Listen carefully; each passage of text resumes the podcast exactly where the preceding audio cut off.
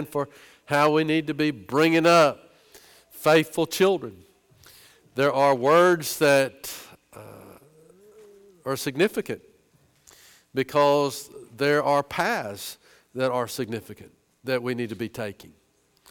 God has given us a great plan for self examination that leads to self improvement, that leads to home improvement, that leads to congregation improvement, that leads to community and ultimately world improvement. It all starts, doesn't it, with that person that looks at us in the mirror.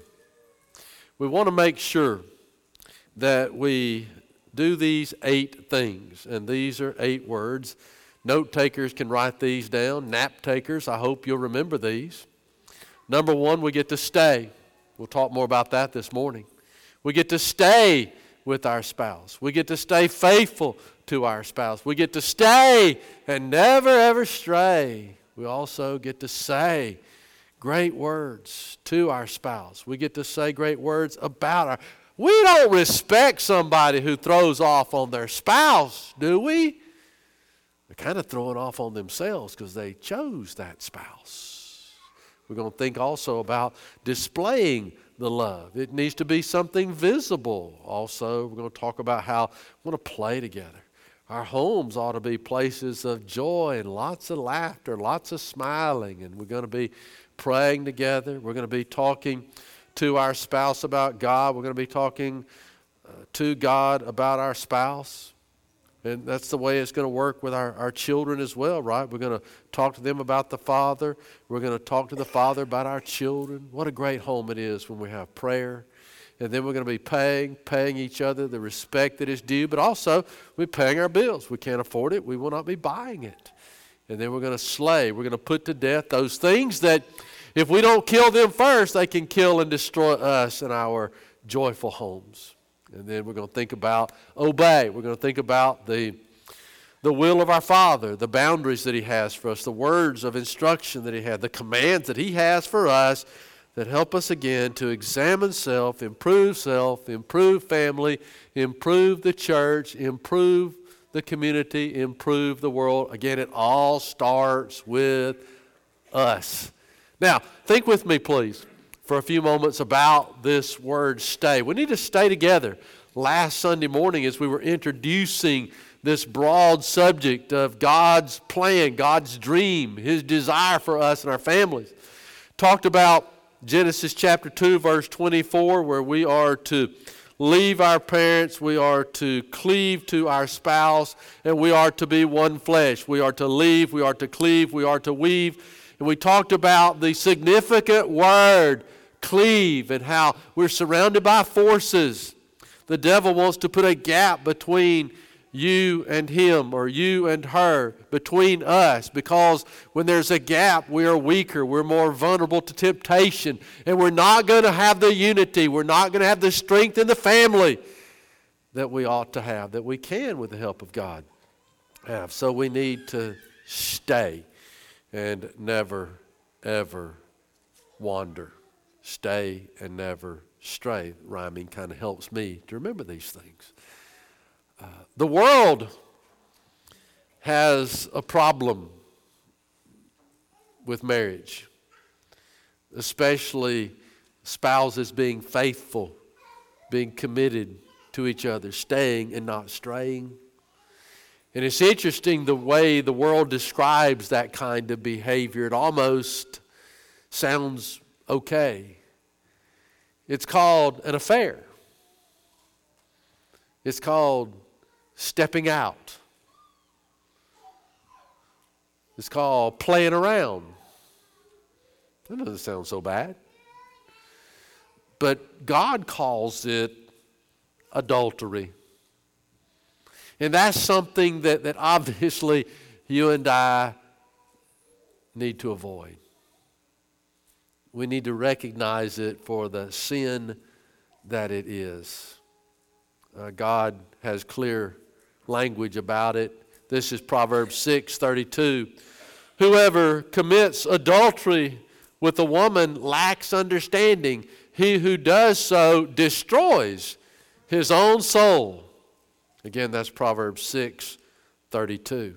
And for even more graphic language, Proverbs 7 15 to 27, a significant section of Scripture there, again, that I would, I would recommend you examine in greater detail.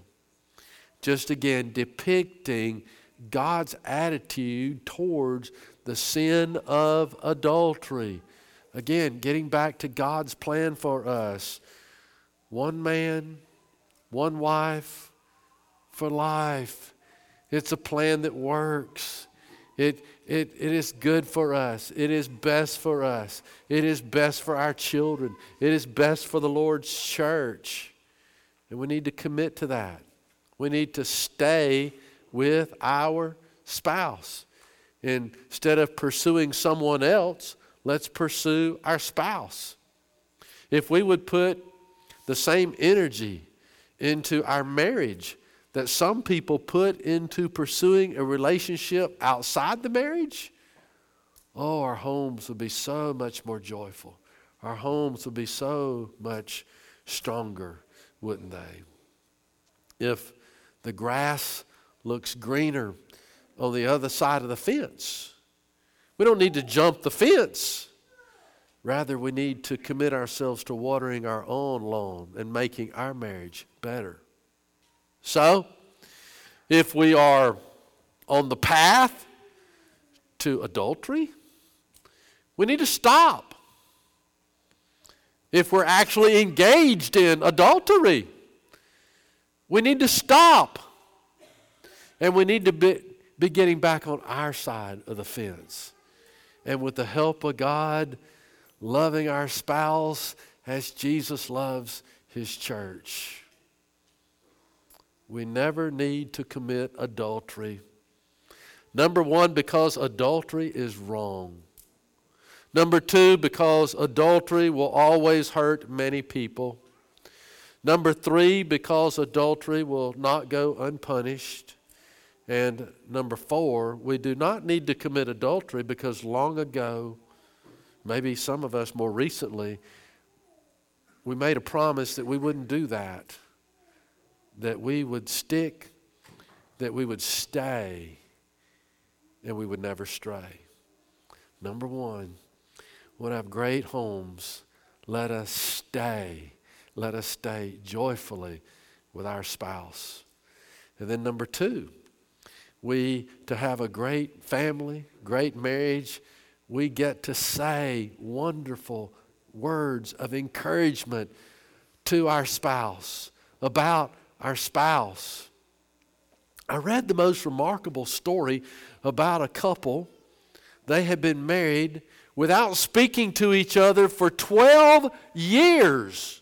Not one word verbally exchanged between the two of them. If there was some type of emergency and they just had to communicate, they'd, they'd write a note to the other. Predictably, they got a divorce. They're before the judge. The judge says, I just got to know. Just got to know. How did this start? You haven't talked to each other for 12 years. What caused this? Neither one could remember how it started. what a tragedy. We just know long ago, for some poor reason, they chose to stop saying good words to each other and very likely good words about each other. You know the list of the kind of phrases we ought to be saying to each other, especially. I love you. Those that love each other as Christ loves the church, that should be easily said. That should be frequently said. Also, on our list of things to say, right? I'm sorry. I was wrong. Please forgive me. Dare we even say, You were right? Can we say that? Thank you. You're welcome. You're beautiful. You're handsome. You're my knight in shining. Well, maybe not that far, but you understand the idea. Why hold back? Let us say those things that boost. Let us say those things that are encouraging. Let us say, especially, it seems to me, the phrase, I forgive you. You know, we want to say, forgive me, but we also want to say back, I forgive you. I'm surrendering my right to be angry with you, to, to pay you back. I'm just going to forgive. They do research on everything, as you know. And there has been some very positive research about the good effect that forgiveness can have on a body. People that are more forgiving tend to have less heart disease, for example. People that are more forgiving, it, it seems like when they have cancer, it, some research indicates it, it minimizes the spread. Now, there are exceptions, of course, but it does appear that being a forgiving kind of person isn't just good for our soul, but it's also good for the body. You remember God's guidance on this about not hanging on to things, just kind of letting it go, let go, let God, right? Ephesians 4 26. Be angry, sin not. That's challenging. Let not the sun go down on your wrath. And, and what is that saying to us? It's not saying when we're angry at him or her that we're, we're heading west, you know, to, to just keep it alive, to keep it festering, keep it going. It doesn't mean we stay up all night and argue. It means we, we, we deal with it. It means that, that we, we have the conversation, that, that we, we, we forgive. God helps us to, to do that, doesn't He? When, when that is our goal, He'll, he'll provide us the resources to, to make that happen. To, to you know, sometimes what can happen, and you know this, is a couple can argue about something today but it's really something that happened last week or, or, last year or last decade. Maybe some of the words have changed in the argument, some of the labels, but it's basically the same subject as what was festering, and, and now it's infected and it's spread, and it's kind of a, a messy situation. I was, I was in the hospital room visiting many, many years ago. This, this older lady, very sweet lady, and her husband was in there and, and they're kind of like this couple that you remember seeing the Andy Griffith show. They were good to everybody but to each other. And, and they, were, they would cut at each other, insult each other, and it would be awkward when you'd be around them, you know, in the lobby or, or at a restaurant or something. And, and, and so I was there in the hospital. She's in bed sick, but she's going to be okay. And, and they're cutting at each other, and it's awkward. And, and she said to me, she said, Jeff, would you like to know why I talked to him that way? Now, the biblical answer I should give is what? No, it's not my business. I'm not. But I kind of wanted to know. Well, what's going on here? These great, great Christian people, why are they talking that way? And, and so I said something like, you know, innocuous, uh, well, you know, it's, it's, it's up to you if you want to share. And the husband, you know, he's already almost melting into the wall at this point. Good guy, really. Do anything for you. She said, Well, Brother Jeff, when I was pregnant with his child, you know that's going to go poorly, right? When I was pregnant with his child many years ago, I was having trouble with the labor, with the delivery. And this, by the way, this is a farmer, you know, a rugged, tough farmer type guy. And, and she said that when I was struggling with the labor, he said to me, as I was having his child, he said to me, if I had a if I had a cow that couldn't do any better than that, I mean, you know this isn't going to end well, right? He said, I'd get rid of it. He has completely disappeared now into the wall. He feels so horrible, you know, the body language. And he's, he said, Jeff, it was just a dumb joke. I'm so sorry I said it. She's heard a thousand times. I'm sorry. And, you know, I just look over her face in the, in the bed, and she's not going to let it go. Should he have said that a thousand times? No. Men, raise your hand if he should have. Okay, ladies, not a hand has gone up. Not a hand has gone up. He shouldn't have said it. but understand what's happened here. Because he said a terrible thing, and because she could not, would not let it go for decades, for decades, the sun has come up on her wrath. It's gone down on her wrath. It's come up on her wrath. It's gone down on her wrath. And we understand her wrath. But at some point, that wrath becomes such a toxic thing. And it really is such good guidance that God gives us. Forgive. Let not the sun go down on your wrath. Deal with it. Don't let it eat you. Don't let it consume you. Forgiveness is not just a gift we give that person who has offended us, it's a gift, it's freedom that we give ourselves. And so let us understand, as I mentioned last Sunday morning, marriage is a union of two good forgivers. Pardon, pardon the word I'm going to use here. It's not a terrible word, but a word I don't feel especially comfortable using in front of such wonderful people, but now you're all listening. Um, we say dumb things. We do dumb things. We say dumb things. Why? We're human beings. We're, I'm not trying to excuse it, but you know we, we've done it. We, we've said it. What are we going to do with that? Are we going to hold a grudge? Are we going to wrath up, wrath down? I mean, just always venom? At some point, we got to say, okay, forgiveness is a bridge. I've got to cross to be right with my Father, so I'm going to forgive you as God has forgiven me. And say, we're talking about what we say. Let's say, forgive me. Maybe said a hundred times. And then let us say, I forgive you. And let, let's back it up with, with meaningful behavior. Later on, we'll talk about display, the things we display in our marriage, in our family, and all our relationships. And obviously, we want to say I forgive, but we also want to display, in fact, that we, we have forgiven. Whatever is good to say, let's say it. And, and how, how can we do that these days with, with all the communication killers that we have? I've got this.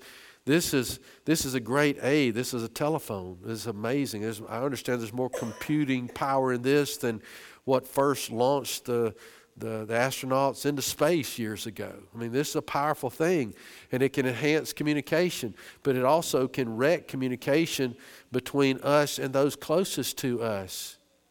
And, and, and, and sometimes we, we get obsessed with Facebook and, and texting and Instagram and Pinterest or whatever you got. And those things have a place, but they can't be a part of, of something that can be a wedge between, between he and she, she and he, right? Sometimes the, the other man in a relationship, the other woman in a relationship is a keyboard. It's, it's this little thing here. And, and, and, and so we, we got to recognize the, the, the value of balance, that this can't become a session. And what do we do with our kids? Here's your babysitter. Here, watch this. Mama's got stuff to do, daddy's got stuff to do. And I get that. I'm not saying it's an evil thing, but I'm saying we got to monitor that. We got to keep an eye on that because we're, we're raising them up from early on. This is my best friend. This is my buddy. This is what gets my energy, my time, my eyes, my ears. And this can destroy, you know, we get in the car, go home from worship or something. Let's let's have some time of communication there. Let's turn the radio off. Let's let's put this down, go to the restaurant, and, and let's let's interact with each other. Let's let's be be shutting this down where we can have time and opportunity to actually say those good words. I I saw something that kind of blew my mind a while back that uh, one third of all divorce petitions include the word Facebook on it. So this is an issue that, that we need to we need to recognize and and address. Uh, so we're saying the good words, which means we're not saying the ugly words. And you have some idea of what the ugly words would be. I don't need to give us a list. But we, we recognize certainly never profanity. Never profanity. Never. Especially not in our home, especially not towards our spouse. We're, we're not to be saying, I told you so. We got to forego the, the, the joy of saying that. I was right. We got to resist that. Can't be saying ugly names. Honey works. Gorgeous works. Lovely works. Ugly, rude, resentful. That doesn't work. A guiding verse for this can be Ephesians 4:29, let no corrupt word proceed out of your mouth. And the last part of that passage kind of helps us understand what corrupt is by demonstrating for us what the opposite of corrupt is. Let no corrupt word proceed out of your mouth, but what is good for necessary edification that it may impart grace to the hearers. So we're to be saying words that, that build up. We want to be blessing each other, not blessing out each other. I love the song, don't you? Booster, booster, be a booster. Don't be grouchy like a rooster. We grew up, that's in our spiritual DNA. We, we, we got that injected in us from our earliest childhood days, and, and we're always thinking about vacation Bible school, right? We want to boost our vacation Bible school, and we got these awesome shirts that help us boost it, and we've got these these cards that we can hand out. We're boosting our VBS, and I'm all about boosting VBS, and I know you are too, and it's going to be amazing. And if you didn't get a shirt, you can sign up and get a shirt, and it, on and on I could go about that. But, but I'm thinking, and I'm sure you're agreeing with me, that we ought to be even more committed to boosting our spouse, to boosting our children to, to be, I, I, say this a lot, but it can't just be a cliche. We really can be the reason our spouse is happy. We can be the reason they smile, reason the kids are smiling. We children can be the reason our parents are smiling. We need to be boosting each other. There's so much bashing and bashing that goes on in the world, and it can bleed over into the home and make the home a very miserable, resentful, venomous kind of place to be. We're better than that aren't we? Isn't this a great time of year because we got all these awards going on, schools and and and the, these ceremonies and graduation. Oh, I just love it, don't you? And we're praising and especially highlighting the, the A plus plus kids and the scholarships they're getting and the and, and all the accolades and the trophies that come with that. And I, I'm a big fan of that and, and boosting these kids and encouraging them. And, and we get these photographers that are taking the most amazing pictures, and there are no flaws. But let's also recognize the accomplishment of the C, the C student, right? That average kid. You know that that, that kid may be putting more effort into that C than the other child puts into the A. I went to kids, they made A's, and I know they didn't work that hard. They just had a gift. And yes, it should be acknowledged, it should be recognized, praised. I'm all for that. I can talk about that a long time, trust me. But let's also boost the child that isn't as, as physically gifted or intellectually gifted as somebody else, maybe, or doesn't have the best photographer or the fanciest of garments that child is valuable too. That, that, that child is, is creative, is generous, is kind. I'm saying let's boost every one of them. Now I know it's a little bit offset of boosting spouse, but can we just can we cover that too? Can we do that too? Never, never, never pass up an opportunity to boost a child. Aren't children boosting us? I was at a I was at a, a, graduation thing the other day, and some little child came up and, and gave me a piece of paper, and it was unsolicited. I didn't offer them a prize for that. I didn't earn it, but it was just a nice little thing. Dear Jeff, I love you, and had a nice picture some other stuff. I don't know if that's a if that's a C or an A student or whatever, but I know when, when it comes to generosity and kindness and love and the displaying of it, that kid is an A plus plus plus. Children do that for us. Let's do that for them. Let's do that for one another. Let's cut each other some slack. Let's say to the others, let's say to everybody, you're made in the image of God. You're purchased with the blood of His Son.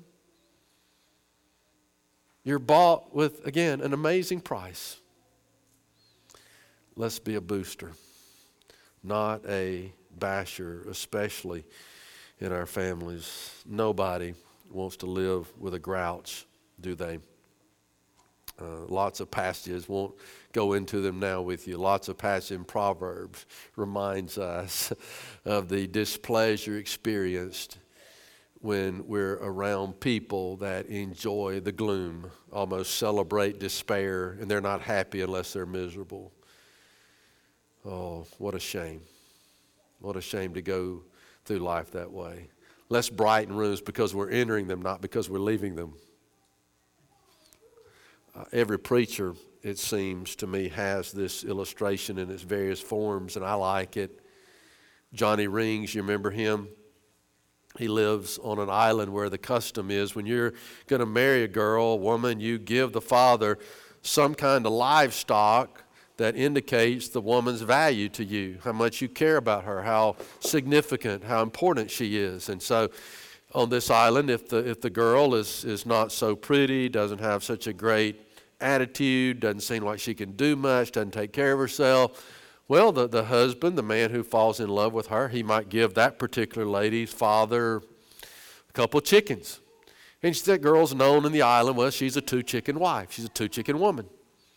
If the woman is, uh, you know, a little bit more outgoing, smiles more, uh, takes care of herself, cleans up a little better, then, then the, the, the, the husband, the, the man, might give, know, a couple, couple pigs and a cow, you know, and she's known the island. That's a, that's a two pig, one cow girl, you know, and then think about that.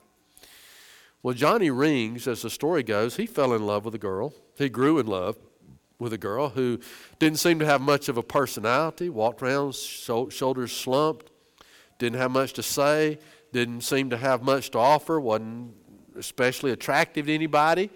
But he saw something real special in her and he loved her. And, and the day came, right, where he's going to go to this woman's dad's house and, and make the transaction. And in the neighborhood, the Islanders, they want what's, what's Johnny going to give for her? They think maybe, you know, a rabbit and a hamster, something like that. I mean, not much. But he comes to her house that day. You know, everybody's watching. He's pulling a cow on a rope. He's got another cow and another cow and another cow, and, and they count the cows. And Johnny's, Johnny's bringing eight cows to that girl's father. And he's wanting to give eight cows for her. Has Johnny lost his mind? Nobody's ever paid eight cows on this island for a woman until the day Johnny did. Dad, he accepts that deal quickly before Johnny backs out. She's in the house. Eight cows for me? And what's she thinking? I must be pretty special.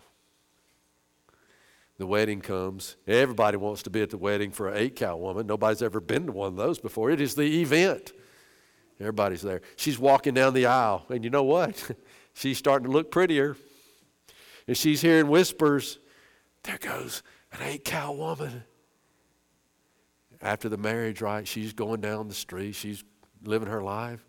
People, that's an eight cow woman.